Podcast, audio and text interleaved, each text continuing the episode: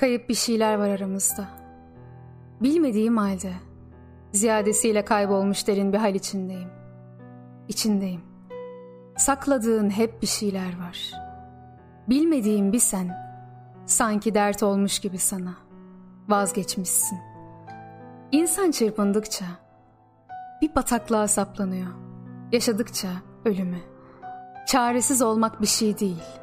Çaresizliğini kabullenmek zor geliyor insana. Bir insanda umudu temsil ediyorsun. Bir insanda çıkmaz bir sokağı. Bir insanda vefasın. Bir insanda ihanet. Bir insanda açık kapısın her zaman. Bir insanda şans tanımayan. Bir insanda sığamıyorsun dağa taşa.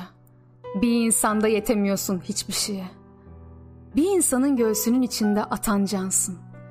Bir insanda bileğinden akan kan. Ben düşmedim. Bir yerlerimi kesmedim. Kolum kırılmadı. Ben kötü bir hastalığa yakalanmadım. Kabustan uyanmadım. Bendeki yara değil, kesik, kırık, öyle bir şey değil.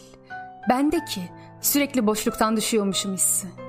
Devamlı koşuyor ama bir yere varamıyormuşum gibi. Sanki uzun bir yolculuğa çıktım ve yanıma hiçbir şey almadım. Sanki mühim bir işim varmış da ben onu yapmayı unutmuşum gibi hissediyorum. Sanki farkında olmayan bir şeylere veda ettim. Aynaya bakıyorum.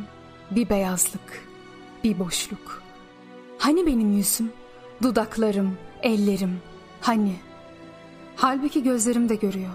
Kör değilim. Fakat sen varsın içinde. Kör eden bir karanlığın var senin. Şurada bir kapılı olmalı. Bir kapı olmalı şurada. Bulabilsem, kollarımı bütün gücüyle vuracağım. Korkuyorsun değil mi? Yeniden kırılmaktan, sevilmekten, yeniden sevmemekten korkuyorsun. Bir kere kırıldığın zaman yeniden eskisi gibi olamayacağını sanıyorsun. Yüreğinin umut dallarını kırıp geçen rüzgarlara küsüyorsun.